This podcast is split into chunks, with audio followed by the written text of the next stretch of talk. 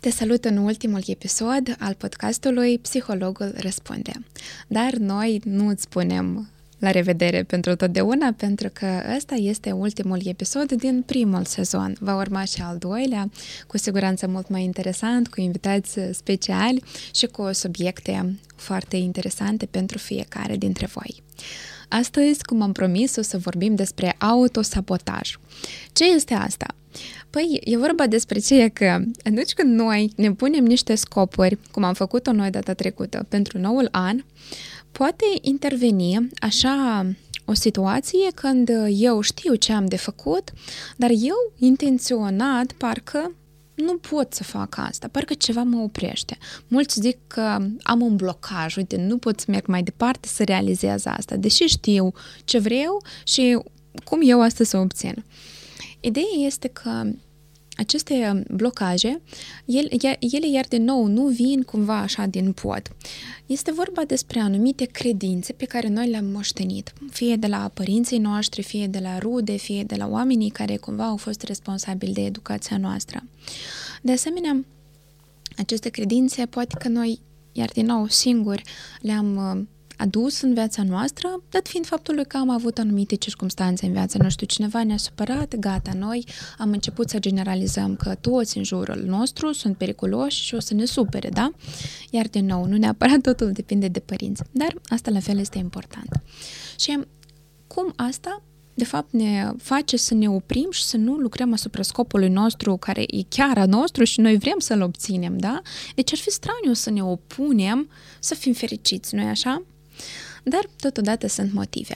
Iată, de exemplu, Albert Ellis, un psihoterapeut minunat, cognitiv-comportamental, menționa despre cele 14-13 la număr credințe distorsionate, credințe iraționale, da, și așa mai departe, care pot fi, de exemplu, cam așa. Mm, una din ele se numește gândirea în locul altcuiva atunci când noi, știți, cunoaștem foarte bine ce avem de făcut, iată, trebuie să merg la șef și să cer mărire de salariu. Dar în capul meu apare ideea că, ei, dar el o să spună că acum nu-s bani. Stai, dar de unde știi ce o să spună el? Da? De unde noi ne împuternicim cu, iată, această putere să știm cu adevărat ce crede alt om nu avem de unde să știm, dar mulți dintre noi fac această, cumva, distorsiune cognitivă în capul lor și se gândesc în locul altora, da, cum alții iar crede și așa mai departe. Și asta îi oprește. Până când încă celălalt n-a zis nimic, dar eu deja știu ce el o să spună. Și um, asta e una. Altă distorsiune cognitivă sau idee irațională, pentru că ele sunt foarte apropiate, este că eu trebuie să plac la toți. Toți trebuie să mă iubească, da?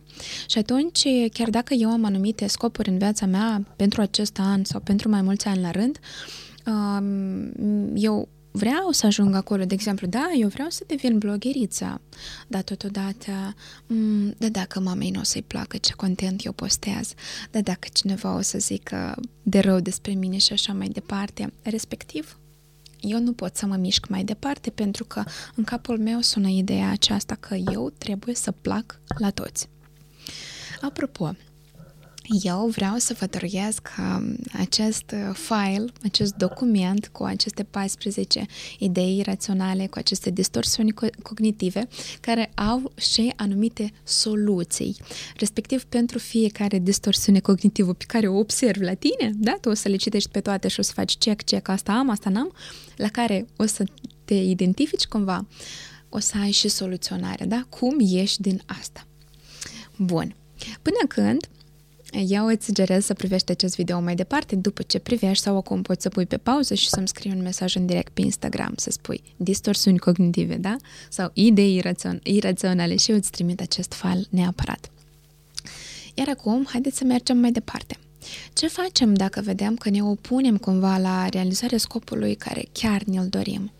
Eu aș sugera să ne gândim ce se întâmplă în capul nostru când încercăm să ne imaginăm că dorința noastră s-a realizat. Iată, mulți oameni eu am observat că atunci când se gândesc la dorința lor, să zicem, se gândesc că, că vor să fie populari. Ei sunt așa de fericiți și se simt super. Dar când uh, eu le zic, dar dacă acum, în momentul ăsta, cineva ți-ar propune iată, să te filmezi într-un clip video sau să apari pe pagina unui om mai popular cu mai mulți urmăritori, ai accepta? Și omul zice, nu, dar păi acum, chiar, chiar acum, păi la mine nu-i gata, nu știu, imaginea mea încă nu e așa de bună, dar părul încă nu a crescut, dar eu încă n-am slăbit și așa mai departe. Respectiv, iată, ăsta este și momentul că noi, pe de o parte, abia așteptăm să se îndeplinească dorința noastră. Pe de altă parte, dacă presupunem doar că dorința noastră s-ar putea realiza aici și acum, ne este frică. Ne gândim că, da stai că eu încă nu merit, da stai că încă nu-s gata. Și atunci este foarte clar de ce noi ne sabotăm, de ce noi nu mergem să realizăm această dorință, pentru că o parte din noi încă zice că, da, nu-i pentru tine. Și ce facem cu partea asta critică din noi? O eliminăm. Cum facem asta? În primul rând este important să luăm o foaie și un pix și să ne notăm. Ce gândesc eu acum despre mine? Iar din nou ne întoarcem la imaginea noastră despre sine. Dacă părerea mea despre mine este că eu sunt, nu știu, grasă, urâtă și așa mai departe, este destul de greu să găsesc în mine puteri ca să aduc în viața mea lucruri mai bune, și eu nu zic aici că haideți toți să ne punem ochelari roz și să spunem că noi suntem prințese. Nu e vorba despre asta, dar e vorba despre a vedea foarte clar care sunt plusurile mele.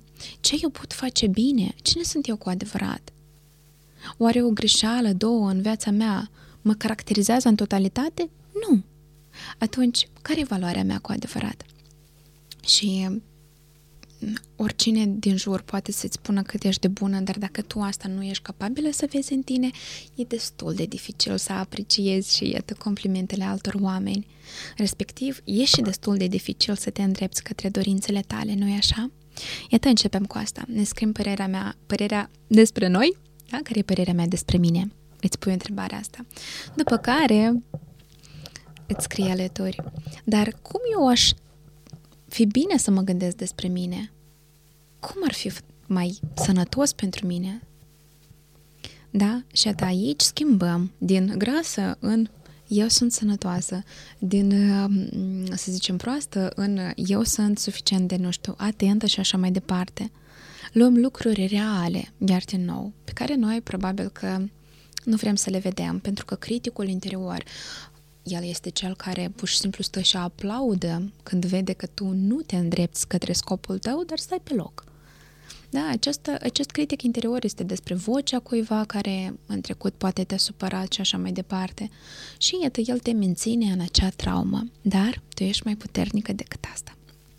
Ok, care este următorul pas către ieșirea din autosabotaj și momentul ăsta important de a trece la treabă, de a merge către scopuri? Este foarte, din nou, important să înțelegem care sunt beneficiile de a rămâne acolo unde suntem acum. Iată, eu în consultații am uh, avut un om minunat care el uh, foarte mulți ani la rând, chiar dacă muncea foarte mult, chiar dacă era un specialist minunat, el nu putea să își treacă mm, acest pod, da, cum se zice, această limită a venitului, da? El nu putea să treacă peste un anum- o anumită sumă de bani, să facă mai mult. Și mulți o să zică că a, are blocaj financiar nu știu de care. Era mult mai simplu. Era vorba despre ce e că persoana asta, chiar dacă știa multe, făcea multe, nu avea suficienți bani pentru că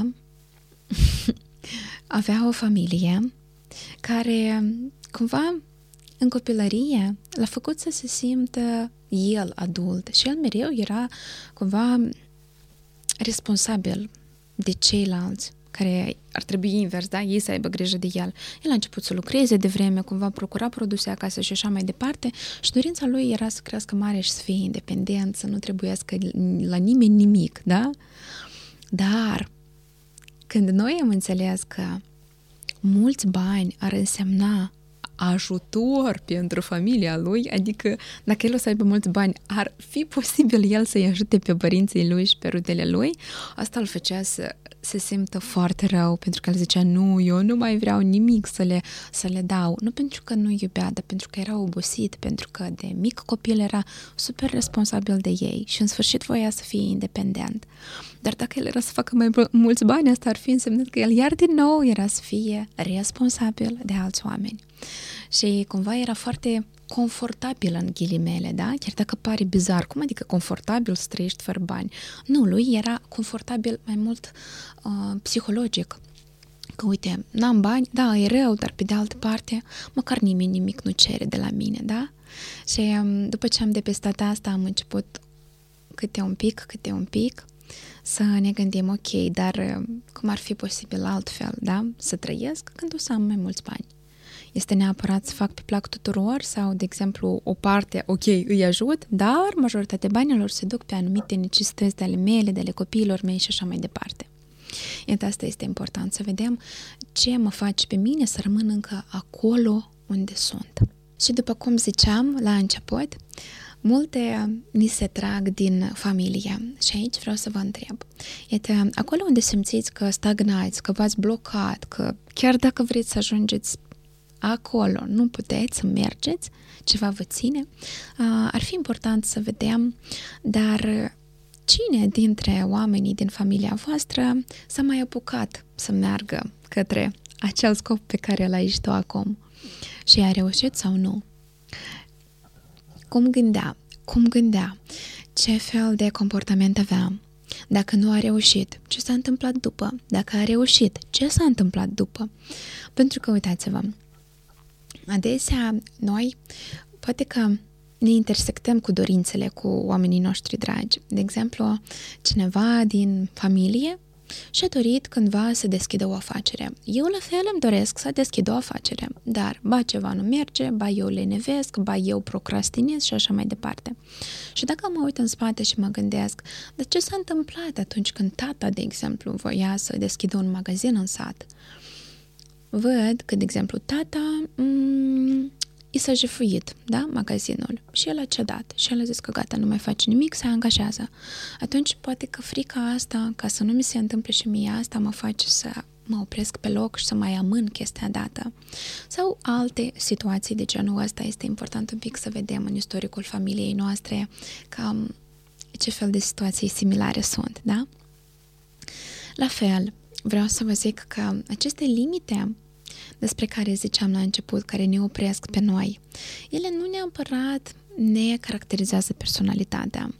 Dacă noi le conștientizăm și tocmai de asta vă invit să vă luați acest file de pe Instagram, scriind un, un mesaj. Um, iată, când eu conștientizez că, aha, în capul meu s-a instalat foarte bine gândul ăsta că eu trebuie să plac tuturor. Și asta nu mă face pe mine, nu știu, mm, fățarnică, da? Sau nu știu cum acolo, supusă la toți oamenii. Nu, asta e doar o idee de-a mea din cap, că iată, eu trebuie să plac tuturor, dar ea nu mă caracterizează, eu pot să o țin sub control. Ea poate să vină deodată, da? Iată, de exemplu, eu uh, înregistrez acest video și eu mă gândesc, hmm, da, fetelor o să le placă cum eu m-am exprimat sau eu să aleg alt cuvânt. Și aici eu nu încep să mă critic că, o, oh, Emilia, iar tu vrei să fii ideală. Eu nu mă critic, eu doar așa, observ, aha, s-a pornit criticul ăsta interior sau perfecționismul, da? Și dorința asta de a place tuturor. Nu e nimic, e ok. Hai să vedem unei mijlocul. Pentru că sunt situații și situații. Da, de exemplu, regulile sociale de a vorbi decent în public. Asta nu înseamnă că eu uh, respect regulile ca să plac tuturor, da? Pentru că asta e distorsiunea mea cognitivă. Nu, eu fac asta pentru ca să nu știu, să nu îmi plătesc amendă și așa mai departe și e ok. Dar în alte situații, da, când, nu știu, sunt într-o companie, mm, eu o să vorbesc frumos cu oamenii și o să vorbesc pe subiecte neutre, nu pentru că vreau iar din nou să-l plac neapărat, dar pentru că am respect față de ei și nu o să încep, de exemplu, subiecte politice care pentru mine, nu știu, sunt mai interesante și așa mai departe. Înțelegeți? Adică este totul super relativ și eu foarte mult vreau să vă sugerez că atunci când vă regăsiți în anumite momente din acest video, să nu vă criticați, dar să luați lucrurile uh, într-un mod mai curios, de exemplu. Oh, ce interesant! Ok, am găsit asta la mine. Ce fac mai departe cu asta? Da? Pe ce schimb? Iată, asta e important. Uh, și până la urmă, iată, limitele noastre, ele pot să fie și puterea noastră. Iată, eu înțeleg, spre exemplu, că mi-am pus ca scop mm, să slăbesc, de exemplu, da? Uh, anul ăsta, dar așa și nu mă pot uh, mobiliza să merg la sală. Și de slăbiciunea mea este că oamenii, nu știu, o să mă privească straniu. Iată, asta e slăbiciunea mea. Eu am o limită, eu nu pot să mă expun public în costum sportiv și așa mai departe. Ok, cum eu pot face din asta o putere de-a mea? Eu, de exemplu, pot să mă antrenez acasă și punându-mi în față un serial. Sau eu, de exemplu, pot să merg în parc la alergat, îmbrăcată, înfufunată toată și nimeni nu vede ce am de sub, da? Și așa mai departe. Adică eu încerc limita mea pe care o am, iată, să nu iau și să o critic. A, cum adică ți-e rușine? Dar hai du-te, dar uite alții cum se duc. Nu, dar eu încerc să fiu cu mine blândă și să fac din asta o putere. Pentru că cu cât mai mult eu o să zic, da, asta e limita mea, gata, n-am ce face cu ea, eu nu o să reușesc. Cu atât mai puțin eu o să ajung la scopul meu și n-are sens, n-are sens să mă opresc și să mă uit la limita asta și să-mi plâng de milă. Dar dacă eu văd limita asta, o conștientizez și înțeleg că da, nu pot face asta, nu, nu pot. Atunci se pornește cumva procesul ăsta creativ și încep a veni idei, ok, dar cum putem altfel? Că nu e doar o metodă prin care poți realiza un scop, nu e așa? Iată, fie pentru că avem, iată cum am zis la început, niște idei iraționale în care credem foarte mult, fie pentru că suntem rigizi și încercăm pur și simplu să observăm ce nu merge bine. Și tă, am luat asta în prim plan și începem să criticăm, crezând că așa o să se schimbe situația. Dar situația nu se schimbă. Ea se mișcă din loc atunci când noi pornim procesul ăsta de creativitate și de iubire și empatie față de noi înșine. Pentru că cam despre asta este primul sezon, despre relația cu noi. În cele din urmă, eu vă doresc uh, o iarnă frumoasă în continuare să aveți. Iar noi ne reauzim și ne vedem iarăși la un nou episod într-un nou sezon la Psihologul Răspunde. Pe curând!